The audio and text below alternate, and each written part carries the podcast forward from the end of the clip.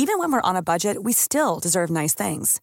Quince is a place to scoop up stunning high-end goods for 50 to 80% less than similar brands. They have buttery soft cashmere sweaters starting at $50, luxurious Italian leather bags, and so much more. Plus, Quince only works with factories that use safe, ethical, and responsible manufacturing.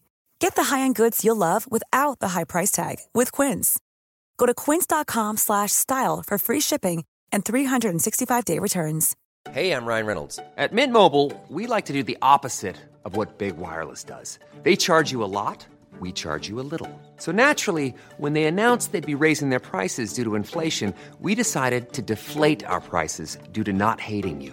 That's right. We're cutting the price of Mint Unlimited from $30 a month to just $15 a month. Give it a try at mintmobile.com slash switch. $45 upfront for three months plus taxes and fees. Promo rate for new customers for limited time. Unlimited more than 40 gigabytes per month. Slows. Full terms at mintmobile.com.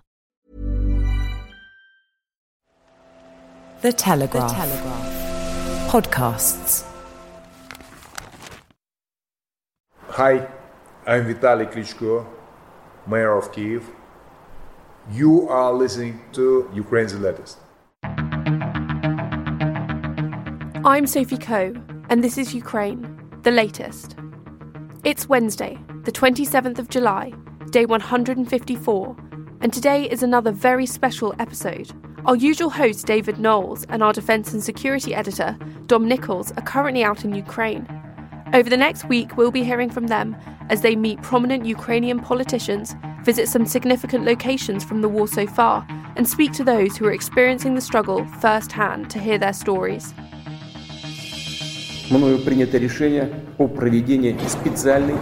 This hideous and barbaric venture of Vladimir Putin must end in failure. Nobody's going to break us. We're strong. We're Ukrainians. This morning, Dom Nicholls travelled to the range for the Territorial Defence Unit of Boryspil City to see how recruits are taught to survive on the front lines. I've come to Boryspil, a city of about 60,000 people, 15 kilometres or so to the east of Kiev. I'm visiting one of the squadrons of the volunteer formation of the territorial community. This is a group of civilians, basically, who are taken up on reserve contracts. They are drivers, they are doctors. The deputy commander, Vadim, is actually a former diplomat. And uh, these men and women of about number about 150 from a battalion of about 1400 they defend the city and the local villages. They're not paid for by the government. They buy their own equipment and clothing. They have to set up their own range area. They get their weapon and ammunition supplied by the government but that's it. And they are here. They do shifts to defend the city and to uh, check for any uh, Russian agents that still might be operating. And they have uh, a, quite a large area of responsibility. And um, I went to visit with Vadim, the deputy commander, some weapon handling going on, live weapon handling happening in the training area just outside the city.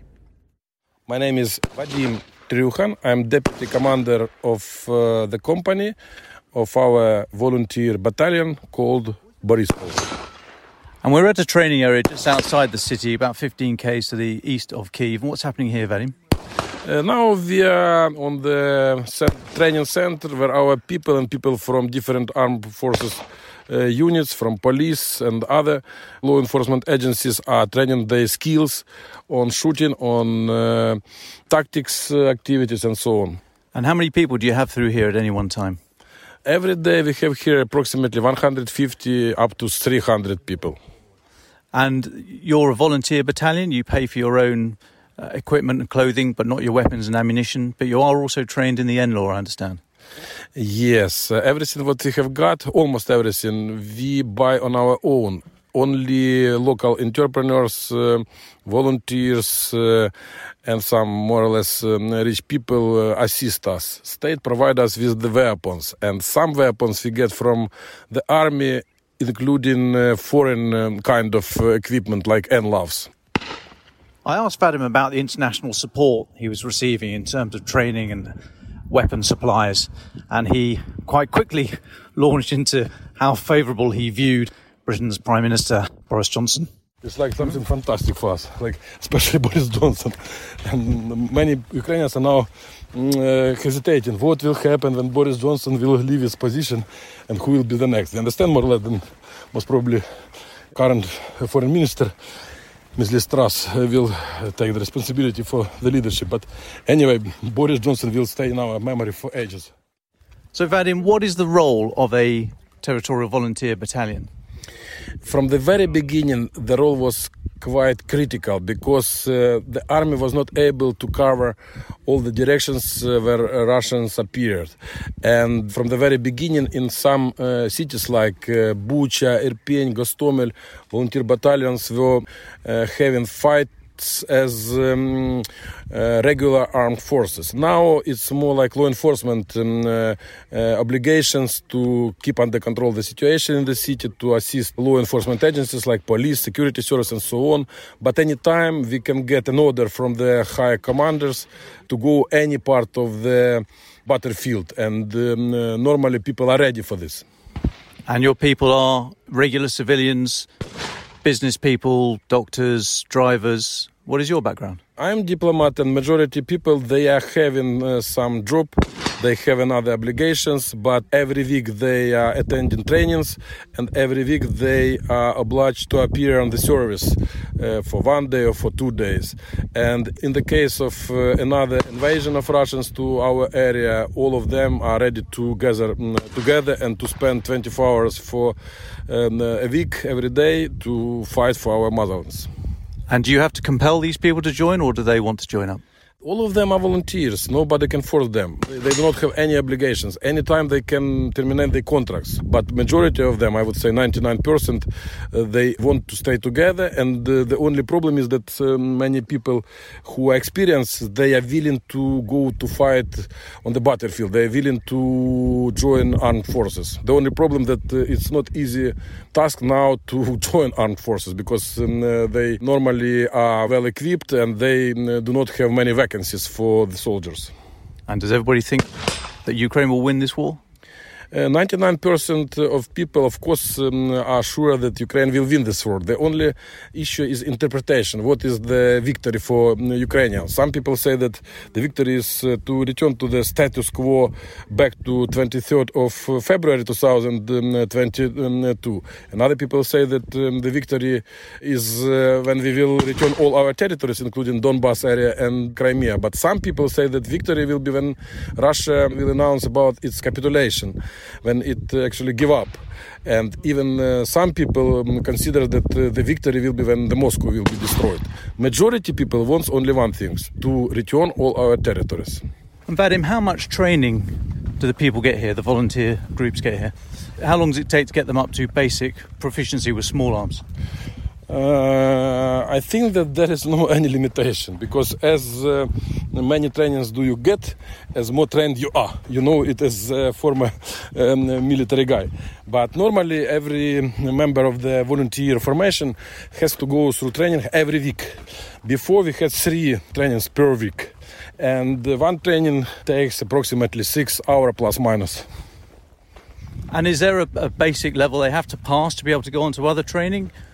Of course, from the very beginning, they have got um, so-called um, basic training when they training themselves without any bu- bullets, and then uh, every training they are provided with more and more complicated exercises. Uh, every day they have to pass through certain tests if they are not passing the test, then they are punished um, through physical um, um, uh, encouragement. encouragement, yeah. And normally people are uh, happy with this because uh, anyway they understand that as more trained they are, as more useful they are for the uh, battalion as such. And the instructors, your instructors, where do they come from? Are they all ex-regular Ukrainian soldiers? Majority of them passed through the beginning of the war in 2014. They were volunteers um, on the battlefield. And uh, all of them passed through many, many different uh, trainings, and they are quite professional because uh, normally they even are able to train people from the security service, from uh, special operations services, and so on. And Vadim, is it just volunteer troops you train here, or do civilians train here as well? uh, many civilians are asking us to be trained, but now, of course, it's not possible because the priority is those people who are in the army, who are in the law enforcement agencies who are in the volunteers battalions. But when the war will be over, will over, and when we will get a victory, then of course the special courses for civilians will be permanently in use because Ukrainians have to be prepared to to meet challenges from the so-called Russian world. We will never believe to Russians.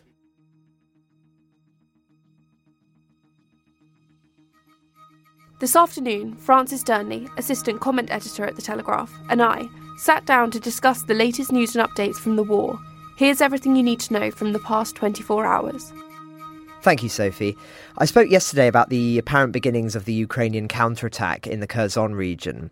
And since then, authorities in the Russian controlled city of Kherson have closed the city's only bridge across the Dnieper River after it came under fire from US supplied HIMARS. The Antonovsky Bridge, according to the deputy head of the Russian appointed city administration, has been closed for civilians, but its structural integrity has not suffered from the shelling reading into this, supposedly the Ukrainians don't actually want to destroy the bridge, which could impede their advance in due course, but make it impossible for the Russians to use it safely for resupply in the coming counterattack. In other news, the Ukrainian parliament has approved the appointment of Andrei Kostin as the country's prosecutor general. Some 299 deputies in the 450 seat parliament have endorsed his appointment. And of course, this comes following uh, his earlier nomination to replace the prosecutor general that was removed by President Zelensky last month amid the claims that her office had failed to root out Russian collaborators. Just a couple of other pieces of news as well. Ukraine is now in talks over securing the world's biggest active loan from the International Monetary Fund, worth up to 16.6 billion pounds, to help shore up its war-torn economy. That's according to the country's central bank governor.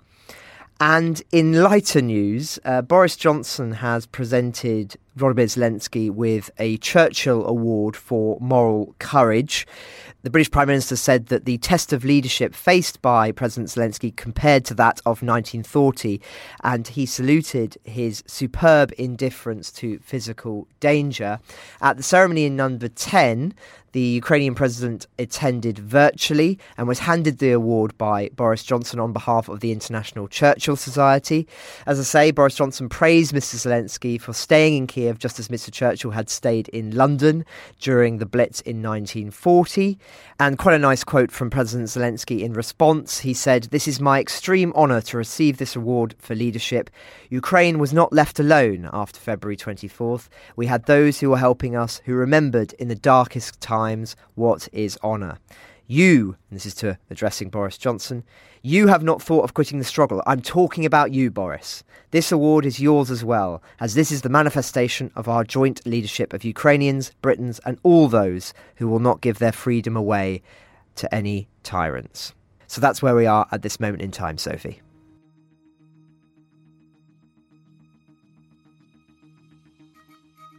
After this, Francis and I caught up with David and Dom live in Ukraine.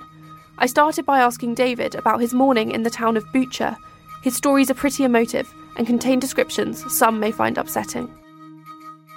Yes, I am in Bucha. I've been here all morning. I'm in the kitchen of the Savchenko family. Igor mm. Savchenko has been showing myself and Ilya, our translator, around Bucha. So we've gone to lots of different sites. We've heard a lot of stories from the local people about the occupation and what they went through it's been quite a moving and terrifying experience to go around the, the town and and and get it firsthand from from local people, pointing to various positions and pointing to various places and talking us through what happened. I mean, when we came to Bucha, the first thing Mr. Savchenko Igor did was outside his apartment. He just talked us through some of the uh, some some of the things that really I don't think I don't think you would see unless somebody pointed them out. So we looked in his building, and there's like most buildings in Bucha, there's a bit of damage on the first floor. One of the uh, one of the windows has been bl- blown out, and there's, there's sort of dark um, scorch marks.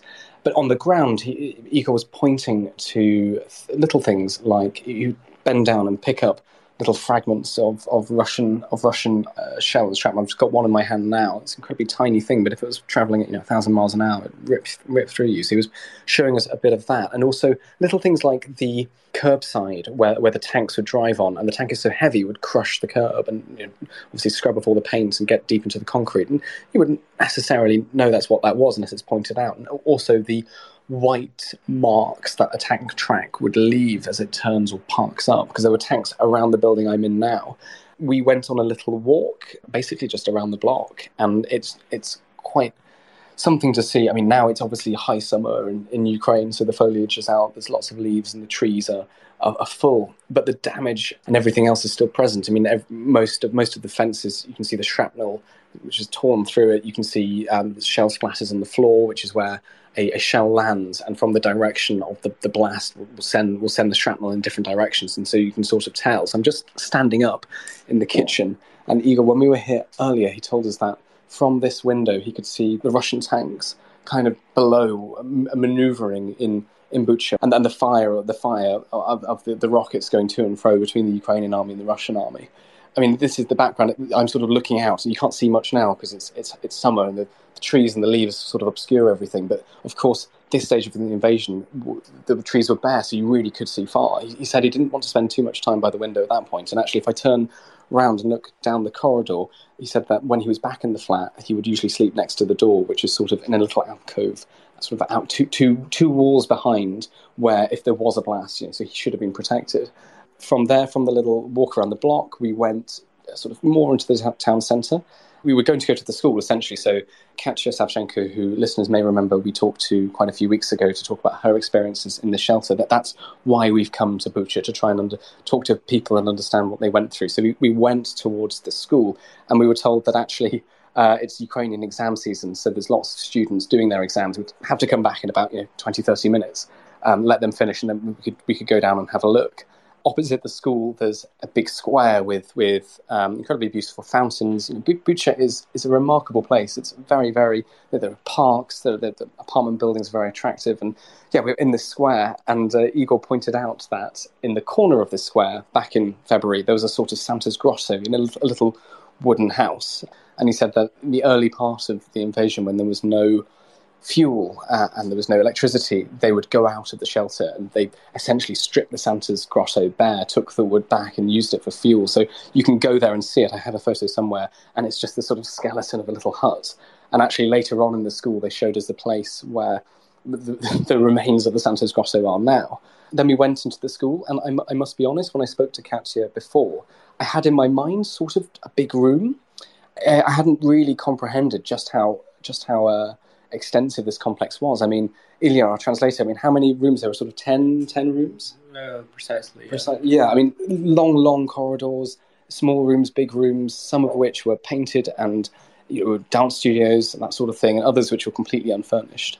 Um, and they said that up to 500 people were, were, were, were down there the, during, during, during March, sheltering from, from the Russians. And we met an extraordinary, we were sort of shown around this complex under the school by an extraordinary committee of of people. Um, uh, Vitaly, who's a handyman who works works works with um, works in the school, who became a bit of a, a bit of an organizer and a leader under in, the, in their time underground. Igor himself, obviously, who who sort of did a bit of everything, and was doing his best to help. Uh, Natalia, Vitali's wife, who's um, sort of the deputy director of the school, and, sev- and several of their kids as well. Stas, Natalia's son, who's very keen to show us uh, little bits of um, uh, Russian missile, that, the sort of flak, the explosive flak that he picked up and you know, came over and, sh- and, showed us that. Um, so it was incredibly. I mean, they, they were talking about uh, in the early, you know, in, in, March and February, how the temperature there was seven degrees below zero and barely better in the actual shelter. So they'd have to go out to find uh, clothes to make sure people, you know, wouldn't wouldn't wouldn't, free, wouldn't freeze to death, um, and bumping into Russian patrols. And I mean, there's, there's it was it was a re- interesting experience because on the one hand these these, these remarkable people went through um, an experience that most of us couldn't possibly imagine, but they they, they they they talked with positivity in some senses of the of their of their unity, of their newfound friendships, of how they work together to to to help people to save people. And there were obvious tragedies. I mean, Vitali talks about um, a man he knew, who I think Katya mentioned as well, called Vlad, 30 years old. He was in the shelter, and uh, said how Vlad saved his life because he and Vlad had gone out to find water, and Vlad had had some military training uh, in the days in, in, in 2014, and said to Vitaly, "Will you stay back? I'll go first.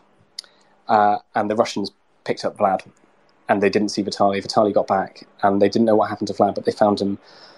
They found him later in the mass grave, shot in the head with his hands tied behind his back. So there's stories of absolute tragedy alongside the, the strength and resilience of the people who, who kept their community safe. After leaving this shelter, we go back up through the school to the gym, uh, and it, I, I, must admit there were sort of elements of 90s British uh, schools there as well. I recognise some of the monkey bars. I think that's something something we had. Uh, but this the gym has been transformed into essentially a, a, sort of depot area, an aid area, and you go in and there are boxes and boxes and boxes of, of, of rags and cloth uh, and all sorts. And there is a group of uh, women and children of, of, all ages. We spoke to a, a woman, um, Nina Ivanova, who was 80, 83, 84, uh, and there was a kid who was sort of five, six years old running around helping as well. And um, one corner, they're making mattresses for the Ukrainian army. In another corner, they were sort of ripping apart bits of plastic and making them into camouflage suits, which, which they very proudly showed us. And they look good. They really, you know, you, they showed us a video of the, the, camouflage suit being used, and I didn't realize what it was. I thought they were showing showing me a missile strike or something because I just couldn't see the guy. Um, so it was absolutely extraordinary to, to see that. Uh, and I mean, you know, they sort of constructed wooden looms and were weaving these these scraps of cloth together, and then you look at the finished products, and it's uh, it's it's a camouflage suit which is sent straight to the army, or it's something for the snipers, or it's something as a cover for, for a tank or something like that. Um, and then after that, we sort of left the school, said our goodbyes, and took a little drive to see the edges of Bucha and the edges of Irpin. Uh, we spoke to, um, well, we, we, we, sort of talked to Igor again, uh, and I, I asked him, you know, can looking around at everything, we're standing in this sort of slight wasteland between between different uh, apartment blocks, and you can still see the damage. And we've just come down the, the very famous road. If you remember, listeners, um, this very famous road in, in, sort of in between Bucha and Irpin, where a Russian tank column were annihilated by the Ukrainian artillery. We've just come down there, and I asked Igor, you know, could he ever forgive the people who've done this? Uh, and it was well, I say I did do listen to the podcast. I think for that answer because it he really thought about the question, and the answer I thought was extremely interesting. Um, the idea being that you know maybe eventually, maybe historically, but these people, the, the invaders who came here, that, you know, if I look out the window, if I was here three months ago, you'd be able to see the tanks. The idea that you could forgive people who ripped apart your family and your, your life and your town and everything you, would strive to build is, is, is, very, is very, very difficult. And actually, what you feel, even though it's not a good feeling, what you, feel, what you really feel is anger and, and a want for revenge. And just, just one more note from me, I think, which is interesting. So I'm here with Ilya, who's been wonderful, been translating, been helping out all, all, all morning. We've been, oh, he's blushing. he's done, he's done a wonderful job. Um, Igor tells me, you know, he, he came from the east. People, people came from Donetsk and Lugansk uh, to, to get away from the Russian military in 2014 and the time before that. They left the east to come to the west to build a new life. And Bucha, as I said, Bucha and Irpin are attractive modern suburbs. Um, and they came here and war followed them. They couldn't get away. And they just happened to be at the front line where of, of this part of Ukraine, which which was almost the, the, the, lapping of the wave. And it was this was basically as far as Russian forces got um, before they were pushed back. And the atrocities and the, the murders and the cruelties uh, that they left behind were, were, were revealed after after the retreat. Um, so that's been our morning. We, we just got back to um, the Savchenkos, and they very kindly, as I said, they've fed us. Um, absolutely delicious. so thank you very much, Mrs. Savchenko. I can't see her. I think she's gone into into the, into the living room. Uh, we're just in the kitchen, Yulia, um, Ilya and I. And uh, Katya, if you're listening, we have seen your cat. She's looking extremely well, uh, and I, have got a photo of her. So that's that's that's been my, my, my morning. I hope that's it's useful. I mean, it's it's been an incredibly interesting thing to see with your own eyes what's what's happening, and to have people who went through it sort of talk you through uh, what they went through in those early months of the war. Um, one thing I'd quickly say just before we go to Ilya is something I didn't really mention is when you do drive around Irpin and Bucha, now obviously we're months after um, uh, the last Russians were forced to retreat. Um, there's there's a lot of reconstruction. You can see a lot of people um, putting new windows in. The windows that aren't completely replaced are sort of patched up. Um, we you, you, can see cranes around as, as, buildings are sort of patched up on the sides. Um, so the, the, number of completely destroyed buildings, there, there, are still quite a few, but there's, you know, there, there are children out, um, there are children out riding their bicycles in parks. There are people, you know, having coffee, sitting outside, going to cafes. Um, in many ways, I mean, for British listeners, this is this is uh, essentially sort of an it feels like an affluent London suburb that you might get out of the big city and have a nice apartment in Bucha. It's really it's it, it's it's prime real estate. It's it's a, it's a lovely, lovely little town. Wonderful parks, you know, cafes everywhere, and then to and, and you can almost going around now, you can get seduced into that into into into into that sort of vision, and then you turn a corner and there's a, a mall which is which is completely destroyed, which has been gutted, and it's machinery the bowling alley is like spilled out. Or you turn another corner and there's an apartment which windows have been blown out and nobody lives there anymore. Or you turn a corner and there's, there's still you know a a, a car um, burnt out, just sitting there because nobody ever came back to it. And as I said, you know, with Igor, you look at the ground and suddenly you see, oh, tanks were there, there, and there. Ah, they fired a, a, you know, we can tell from positions of things and where people are pointing things out. You know, there, there was artillery, there was tank fire from here to that building, and we don't know if they got out. Um, so the the, the the, history of the extreme violence and cruelty is, is still all around you, um, and that the summer, you know, the summer and the reconstruction has not covered it. But I'm here with Ilya, who's been doing the translation, been coming out. I think Ilya is a very interesting person to to talk to you about this because Ilya, you're um, not originally from Kiev. You've come from the east, from Lugansk. Um, and when we were going around together, I thought your reaction to the things we were seeing was very interesting because I sort of said that you know, this is, gosh, what you know, look at what they're doing. That's incredible. And you said it is incredible, but this is normal. David, you've got to understand that this is just what normal, this is most Ukrainian schools or places will have something like this. Can you tell us a little bit about your experience and uh, of, seeing how Ukrainian society has reacted to the invasion? Uh, yeah, like uh, today, Ukrainian society is like live in this reality, so we are not. Uh, it's not incredible like destroyed houses schools uh, it's like awful but uh, we see it uh, like uh, every day since 24th of february and uh, uh, personally me i see this from 2014 when russia invaded us the first time. And like yeah you just get used to it and this is like this is your reality. You live in a book of Remarque or something like that Cheers, guys. We'll, we'll, we'll, sign out now. So thank you very much, and thank you again uh, to the Savchenkos for their hospitality uh, and for showing us showing us their town. So we'll speak tomorrow. Goodbye. Thank you, David, for that extremely detailed and moving dispatch. I would say, Katia, who David mentioned there, for people who haven't heard the recent episodes of our podcast, there is an interview with Katia Shevchenko that um, David did about a week ago, I'd say. So do go and find that because it is an amazing listen and it certainly brings to life what David is experiencing firsthand now. Um, Dom Nicholls, now you're you're not with David today. You're not travelling as a pair. Can you tell us a bit more about what you've been up to this morning? Yeah, hi Sophie. Hi everybody. Uh, I'm joining you from the the centre of Kiev, the central government district of Kiev.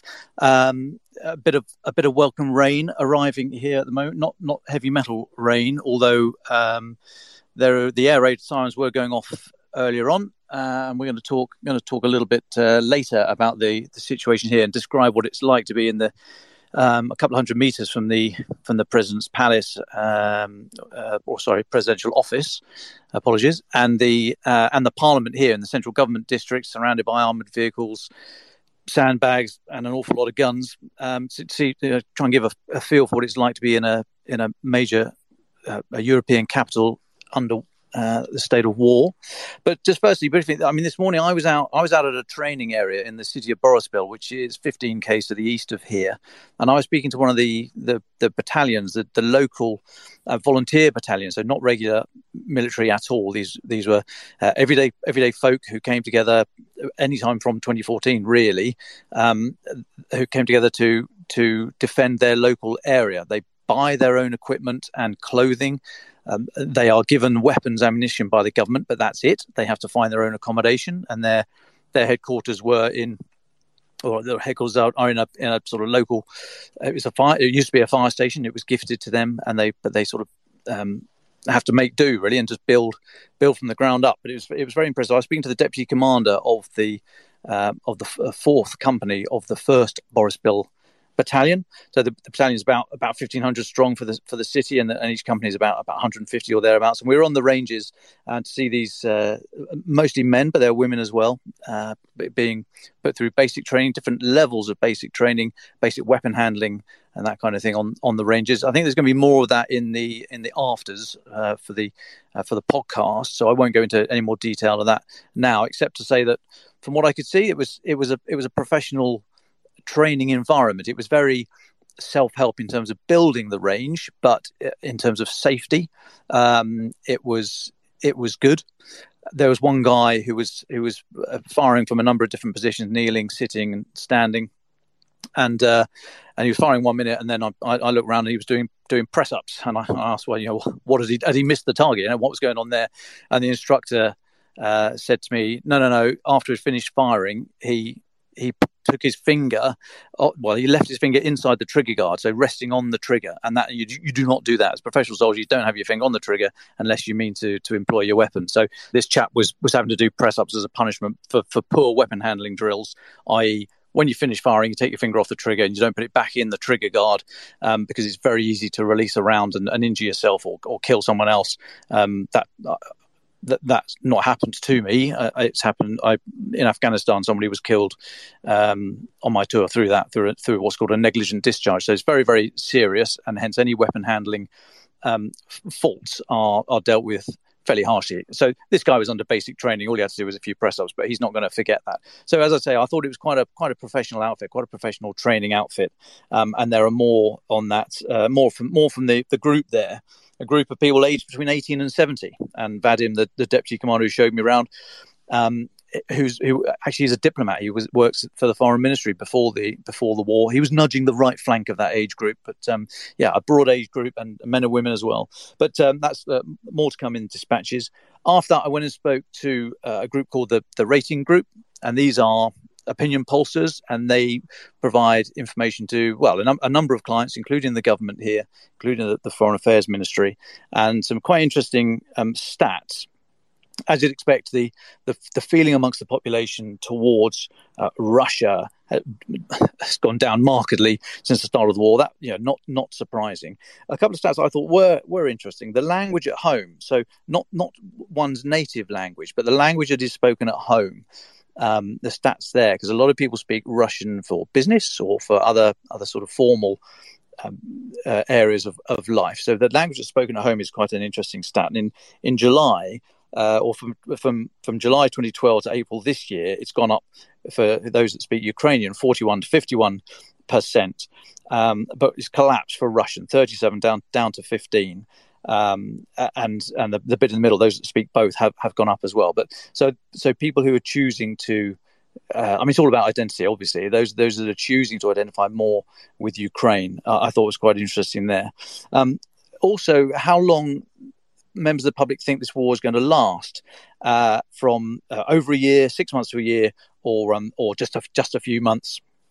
And between March, actually, the start of the war, and now, the, the, the number of people who are saying either six months to a year or over a year has gone up significantly. So there seems to be a general, there seems to be an acceptance by uh, the population or an understanding, a belief that this war is going to be long, that it's not going to be just a, just a few weeks, um, it, quite markedly higher in the in the category of of, uh, of over a year. Uh, and one of the most most startling statistics I thought was the um, it, shows the increasing rate of unemployment among those who had a job prior to the war, and that is going up. So those people who who were made uh, who were out of work because of the war um, and are still out of work that that is that is or have lost their jobs since that is going up particularly in the center of the country not just kiev but the central region of the country and that is that is going to um, be significant, I think, if if there are increasing numbers of unemployed as this war goes on. That is going to have an effect for society and, and the the economy in, in the long run. But um, so one to watch. It was one of those sort of things that was hidden there, but I think that is is quite significant. And just finally, the people's attitude towards how to end end the war. They were it, uh, very broadly: should it be through negotiation or should it be a military solution? So keep fighting until until you know until you've won, basically. And those stats they were they were wobbling around uh, since the war started. They were wobbling around fairly static.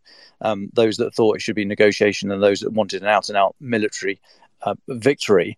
After Bucha, after the the events we've we've seen there and and the stories that David has been reporting on today, after those were, were made public, and we've now got all the, the investigations going on there, it, it has swung dramatically. I mean, not just not just a slight increase; it has swung dramatically. Negotiations are now firstly off the table. People are not interested right now. They're they're very strongly backing a military victory or or continue the military conquest. Um, I, there seems to be this feeling that Ukrainian society realised that that there's no negotiation. They they are. Um, it was suggested to me that they're coming to the uh, belief that Russia wants to erase them as a as a country, as a sovereign state, and therefore there's no point in negotiating. And negotiation with Russia, as we've seen, there's there's generally a, a missile fired into wherever the next day or some some you know attack, and and so there seems to be a much a greater hardening of society. So a hardening for the war, um, hardening that it's going to be a long war, but also worryingly, as I say, that that increasing rate of of unemployment um, because of the war. And I think all those things together is going to be um, stats to watch over the next the next months of this war because I think it it is quite telling. I've got something else on on the what is what life is like here in the central government district. Um, Max works with the Transatlantic Dialogue Centre. It's a think tank here based in the central government district in the middle of Kiev. It's a, a think tank uh, not attached to, but works very closely with the Ministry of Foreign Affairs. And I just thought it'd be really interesting to to give people a, a feel for what it's like being here in the centre of a capital at war, a couple hundred meters from the president's office, a couple hundred meters from Parliament, a couple hundred meters from the, the from the office of the cabinet ministers, um, you know, right in the heart of government here. Sandbags on every corner, armored vehicles, guns everywhere. Uh, just just just to feel what it's what it's like to to live and work here on a daily basis. Not forgetting, of course, in the early hours of the war, this was where um, Russian parachutists arrived and other people, not quite sure where they came from, but other people that, that attacked this area. There were gunfights in the streets here. As it's assessed, Russia were, were trying to find, um, uh, capture and or kill President Zelensky to, you know, to, to, to cut the head off the top of the government right in the early hours of the war. So this is this is where some of the most intense fighting in those very first few hours was was happening. Um, so I just thought it'd be interesting to hear from Max. So he's right here with me now. Yeah, hi everyone. So we are now in the government district, and it's completely closed to any visitors. This uh, district is known for lots of protests, marches, different political rallies, when million Millions of people have been protesting against certain political decisions of our parliament, president, or ministers. Now it's allowed only for several hundred of people to enter this district, and there are several steps for you to follow. You must prove that your organization has its office here. This office has been owned or rented by your organization before the full scale invasion. And like 95% of people walking the streets, they are working for or with the government.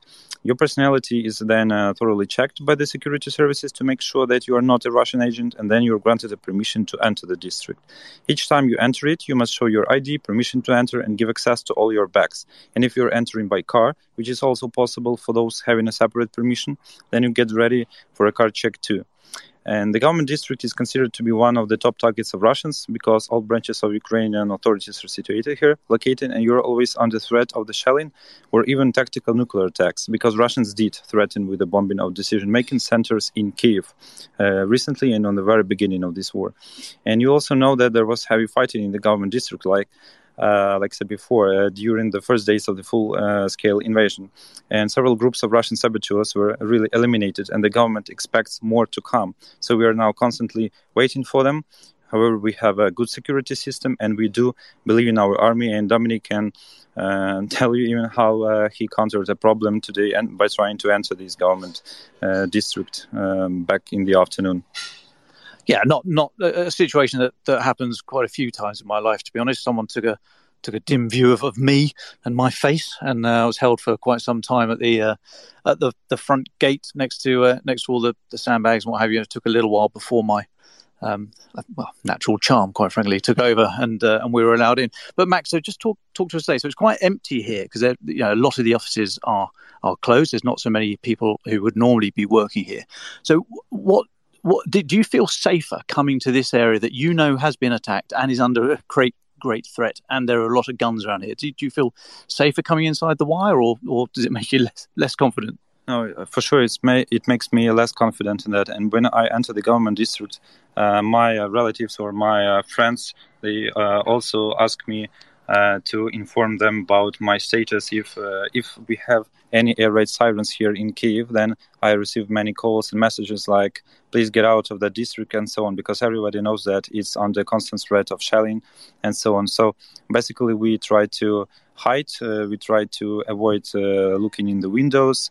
Uh, try to use the rule of the two walls when there should be two walls between you and the street. The one will take the explosion blast, and the second one will take the um, actually the uh, those parts of the missiles and rockets falling down. Shrapnel. Uh, yeah, shrapnel. So uh, we are now uh, we are waiting for the Russians to come and to hit this area with missiles 24 hours a day so it's very interesting moving around here. A lot of the a lot of the doors are are closed, locked, and and blockaded. A lot of the windows, likewise, at ground floor and and uh, and some of the other levels as well. Um, and in order to move around, you have to sort of squeeze through um, through some small spaces. I was told when I got here yesterday that there was going to be a fitness test for me, and I thought, I said, well, what are we going to? We're going up a, a, dozen flights of stairs. Surely it's not it's not too wise to get to the top of a building if, if there's a threat of a missile attack. And this was met with sort of laughter by my hosts, and they said, no, no, no, it's not that kind of fitness test. And it turns out that we had to squeeze through the the sort of lift shaft, um, right, now to squeeze past the actual lifts that are out, that are out of out of service now, but um, through the little gaps between between the lifts and. Um, you know, if you're if you're built for comfort, not speed, you're, you're going to find it a struggle. But I'd like to say I passed the test with flying colours. So, Max, has the threat gone up? We've had air raid sirens in the city this morning. Uh, has the threat gone up today? Yeah, for sure. The level of threat is increasing heavily today, and we've had uh, lots of uh, things that Russia will attack uh, Kiev today or in the following days because Ukraine is going to counterattack in Kherson, and that's why we expect Russians to uh, revenge uh, revenge us uh, using the ballistic missiles. Mm, and but I think that we are ready. We have received some new air defense systems from Norway and other countries, and we expect the West to send us more because we need to protect more cities, not just Kiev, not just the government area. we need to protect our people in Mykolaiv, in Kharkiv, who are uh, shelled day to day basis. So the, the air defense system um, that you're referring to there, I think, is the NASAMS, the Nor- Norwegian American Surface to Air Missile System, very, very uh, highly capable um, anti aircraft missile system. You've also received today, it was announced, six Stormer vehicles from Britain. Stormer vehicles, uh, well, Stormer is the vehicle and it hosts the um, the uh, Starstreak missile. So, so Britain has already supplied Starstreak surface-to-air missiles in the ground role. They're not they're not shoulder launched. They sit on a tripod at about shoulder height. So you, the, the operator stands behind it to fire, but doesn't carry the, the device, don't carry the system on his or her shoulder. But Starstreak missiles have already been delivered and and we think used to effect. You'll know better than me. Looking for a nod. I've had a nod. Uh, but the Stormer vehicles arrived today, six vehicles with with um, I don't know the number of Starstreak missiles uh, with those Stormers, but uh, yeah, more surface to air missiles arriving today. Um, as we've seen from Russia, when when something happens, so the grain deal, for example, they then they, they then just sort of follow it up with a little a little gift. Um, hence, uh, Odessa was hit last week. So with the with the situation in Kherson that's ongoing, and it looks like there is a, a, um, if not a counter-offensive, then certainly localized counter-attacks happening down there, and those bridges are being denied, i.e., that they cannot be used by heavy military vehicles, but they they are still passable just by um, civilian vehicles. So that's why um, it's assessed that the threat has gone up here in the city because we're we're expecting um, a response from Russia. And as I say, the, the air sirens have been going off this morning. That it's all quiet now, but um, uh, we will see. I'm off this afternoon to go see some other folk who are much closer to that particular um, action than, than we are here right in the centre. So hopefully I'll bring a report on that tomorrow. And um, yeah, speak, speaking to some other people who are who, who, have been very up close and personal with the with the fighting so far. But I think I'll leave it there. Um, Max, thanks very much indeed. Thank you for your hospitality, and um, I'll leave it uh, back to you guys in London.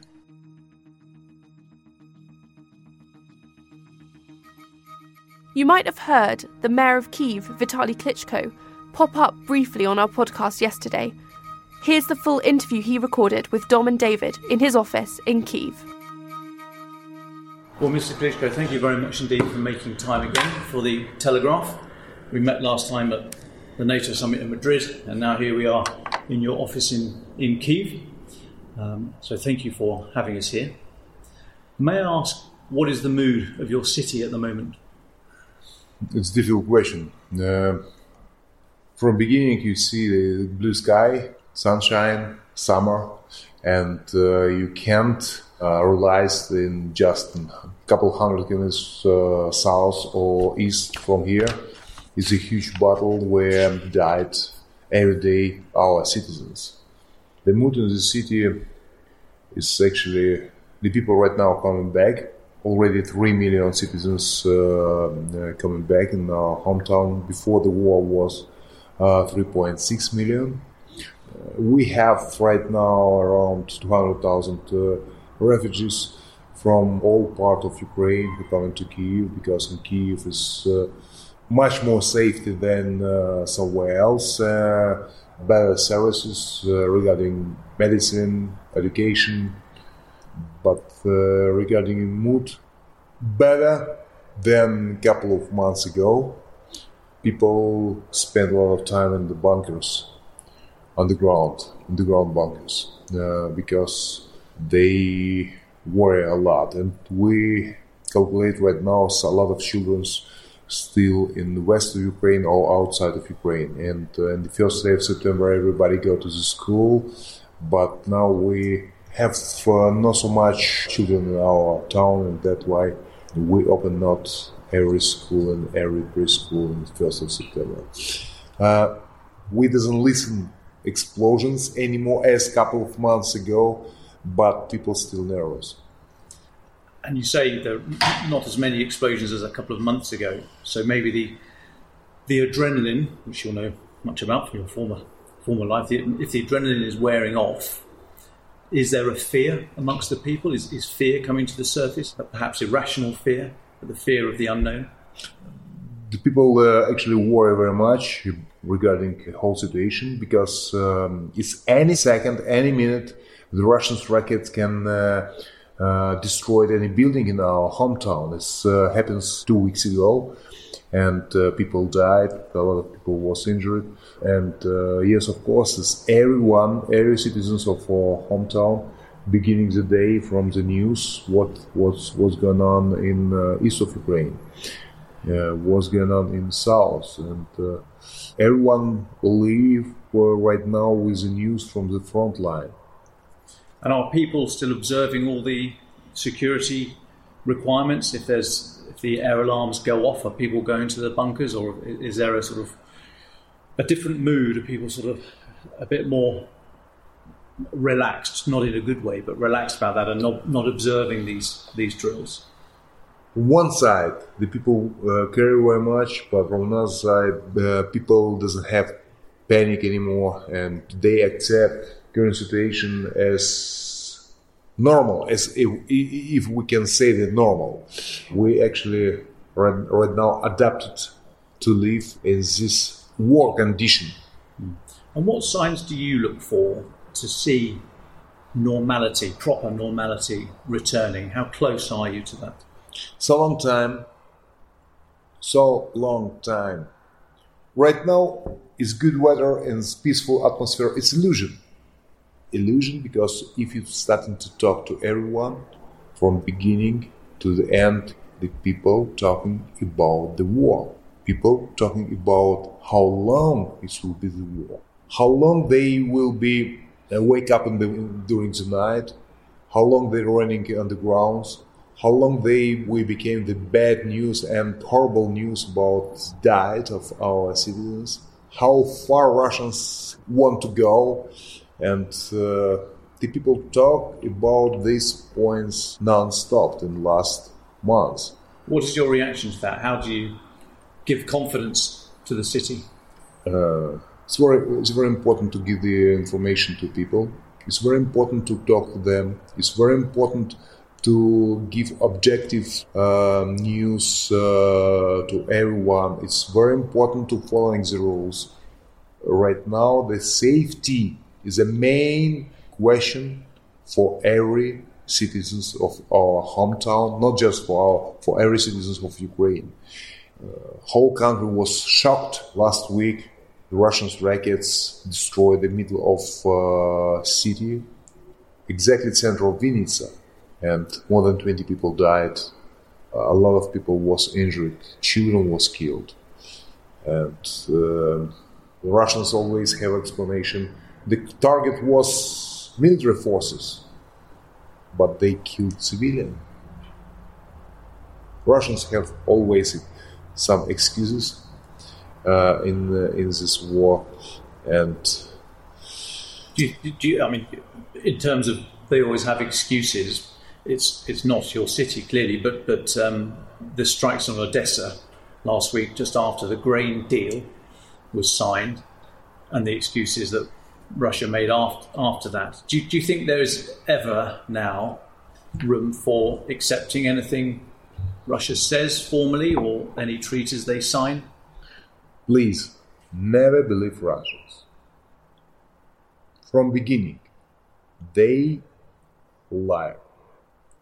They lie. They uh, told and promising our territorial integrity and, independency in 1994 as uh, Ukraine give up our nuclear weapons. Russian promising and give the guarantee our independence and territorial integrity. This was lie. The Russians told the uh, people with green uniform is not the uh, representative of military forces of Russians. It was lie. This was Russian forces in Crimea in 2014. Right now, the Russians told it's a special operation against Ukrainian military forces, but they never accept the pictures if they killed civilians. Thanks God, we have a lot of um, uh, international press in the capital of Ukraine. They immediately delivered the pictures, images, uh, horrible images for whole world, from Bucha, Irpin, Gostomel, Borodyanka, but we doesn't have so many uh, uh, international journalists in uh, Mariupol, uh, in Sumy, of Chernigiv and other city, were killed thousands and thousands civilians. Russians always lie. And that's why to believe Russians right now is will be the biggest mistake. If you never believe a word they say, then that they by the way, I'm sorry, they by the way told right now the war against nationalists, uh, radicals, uh, fascists in uh, in Ukrainian government. What they talk about, we don't know. They make a war against Ukraine.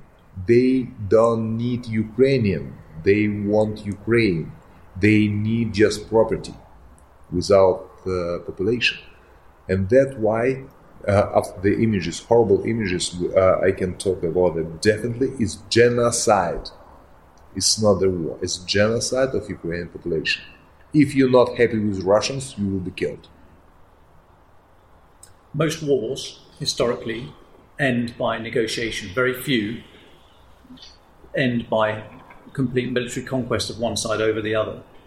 So what you've just described there leaves no room for a negotiation, leaves no room for talking. If you have no trust in the other side, are you suggesting that this war cannot end through negotiation and there is only a military solution? Uh, right now, the Russians talk. Let's uh, find a compromise. Let's find solution. We will be ready to to talk about that. Just after that, the last Russian soldier left Ukrainian territory it would be a good point to talk about solution and compromise. If Russians occupied big part of Ukrainian territory and right now tell to us, let's find a compromise, is not compromise to find solution if Russian soldier right now uh, destroyed our territorial integrity and right now in our homeland. I guess I understand it's a very difficult point, but uh, we have to fight and uh, defend our homeland. We doesn't have another choice about a compromise. I don't know what we talk, what we can talk uh, with Russians. Your city, if it has not been already, is about to be the global focus of war crimes investigations, international investigations for prosecutions. What steps have you taken to ensure that those investigations are done in, in a way that is believable to the majority of people in the world who can see it? We're ready for investigation, but we need this investigation. Thousands and thousands of our citizens killed. Which reason? Which reason Russians occupied the uh, uh, make invasion to, to Ukraine? Which reason? Ukraine was always peaceful country. We live peaceful people. We never was aggressive to anyone. It's more than 70 nations live in Ukraine. The reason of this war is everyone in the world have to understand clearly. The reason of this war senseless war. Our wish to be the part of European family, to build a modern European country, democratic country. Kremlin never ever accept that because they have plans, Putin have plans to rebuild Soviet Empire. And Ukraine is very important puzzle in these plans. We don't want to live in an in authoritarian regime. We don't want to live with a dictator. We don't want to live in the country there's no human rights, no press freedom, no democratic values. We don't want back to USSR. And it's a clear message to Moscow, clear message to Putin. And we're fighting for our future. We're fighting for our children. And also, very important message. I am more than sure we win this war. As former fighter, I tell you, size is not important in the battle. The power is not so important. It's very important. The will and spirit. Our soldier already surprised whole world. Ukrainian army, I mean. World experts told gift to us a couple of days, couple of weeks against the, one of the strongest army in the world, Russian army, which have much more soldier, rockets, uh, planes. Are you ready to give your lives, lives up for the money? I'm more than sure for the money lives, nobody will be ready to give up. The Russians soldiers paid well. They fighting for the money. No ideology behind this war, in this invasion. The our soldier defend our children and families. And the question, the second question, are you ready to defend and give up your life for your family and children? I'm more than sure everyone told yes. There's a difference in this war, Ukrainian and Russians, where we are in our homeland and we're defending our future, defending our families. It's not easy war. The Russians have much more rockets, bigger army, base pretty strong, but they can't destroy the spirit of the people. You never have better soldier which lose his family and children this soldier will be angry to defend the memory of his children. If Russians destroyed our city, our homes, our country, Ukrainian soldiers very, very motivated to win this war. I know what I talk about. I talk to them. Talk to many soldiers. They is very tough to fight. And everyone told, we never stay in the knee. Better we died. Mr. Klitschko, thank you very much for talking to the Telegraph. My colleague David here just has a couple of questions uh, to ask, if you may. You talked earlier about the impact of the international press showing the pictures of Irpin and Bucha and how that changed the world's mind and persuaded countries to help Ukraine. Five months on, I think from our perspective, you can see Ukraine is less in the headlines. People are reading less. What would you say to millions of people around the world who are starting to look away, who maybe are losing interest in what's happening in Ukraine? What would you say to them? Clear message. It will be biggest mistake for everyone to think the war is far away from us in some way in Ukraine. It doesn't touch me personally. It's biggest mistake. Please don't forget, Ukraine is one of the largest country in Europe. Instability, economical instability, political instability in the war, and one, one of the largest country in Europe can bring instability in whole region. Also, this war touched everyone in the world. Please don't forget, Ukraine have five nuclear plants. The rockets flying uh, above their nuclear plants.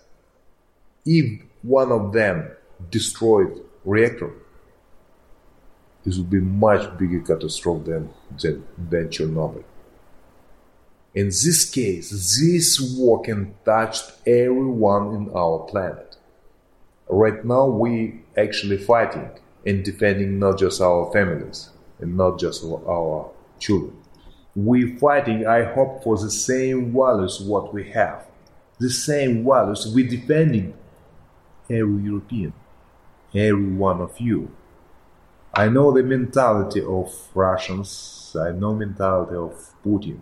They accept just power.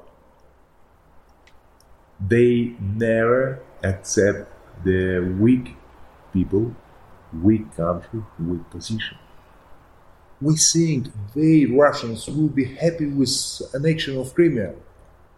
And after that, the next mistake, we think they will be happy to occupy Donetsk and Lugansk.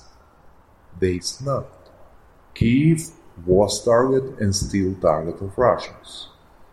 But how far go Russian?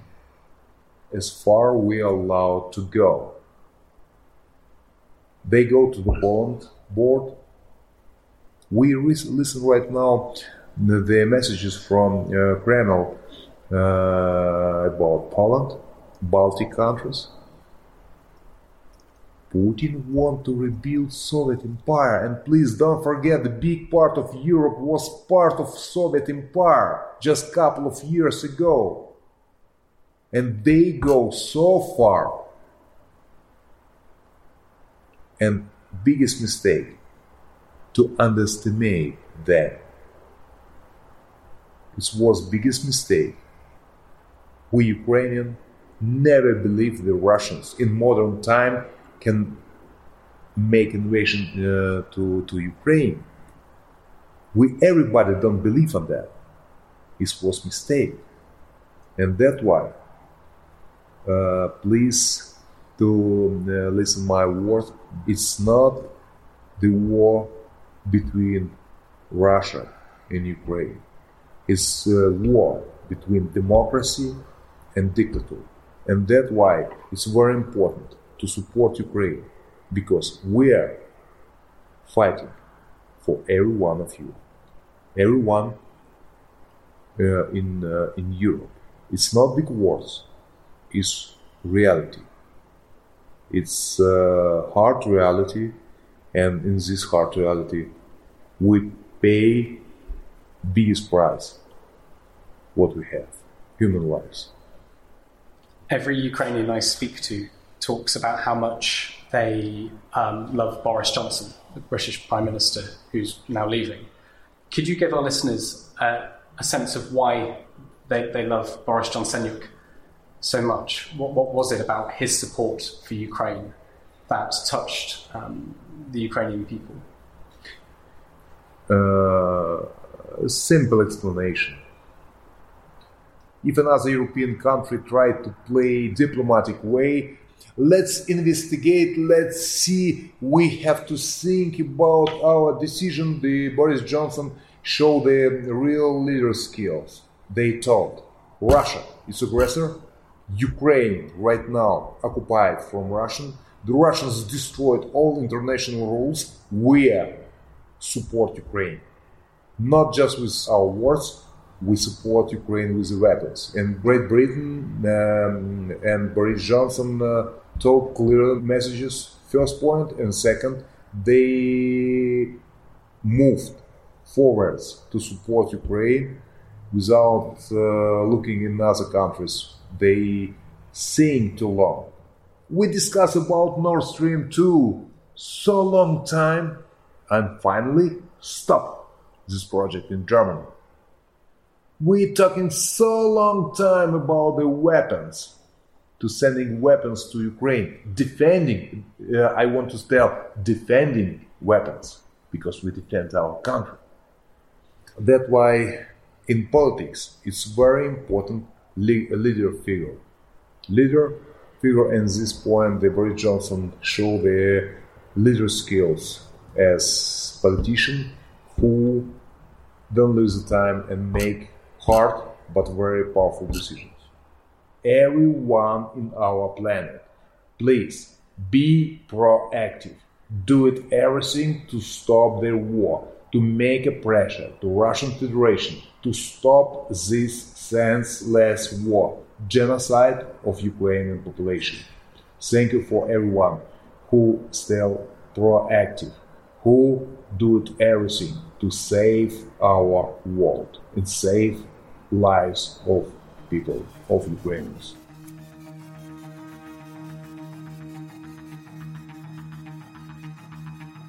Ukraine the Latest is an original podcast from The Telegraph. To stay on top of all of our Ukraine news, analysis, and dispatches from the ground, subscribe to The Telegraph.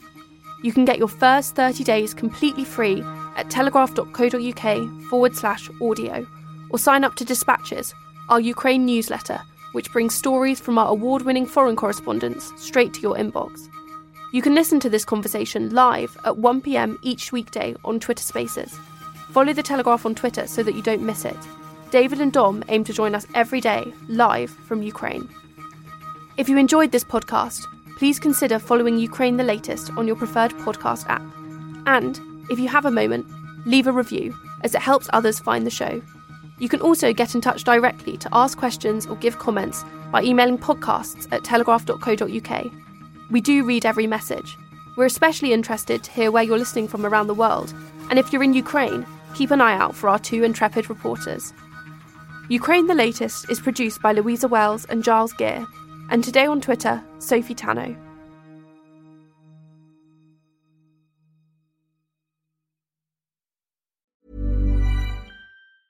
Planning for your next trip?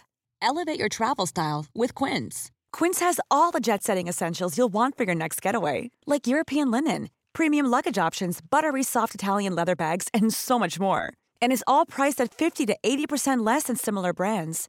Plus, Quince only works with factories that use safe and ethical manufacturing practices. Pack your bags with high-quality essentials you'll be wearing for vacations to come with Quince. Go to quince.com/pack for free shipping and 365-day returns.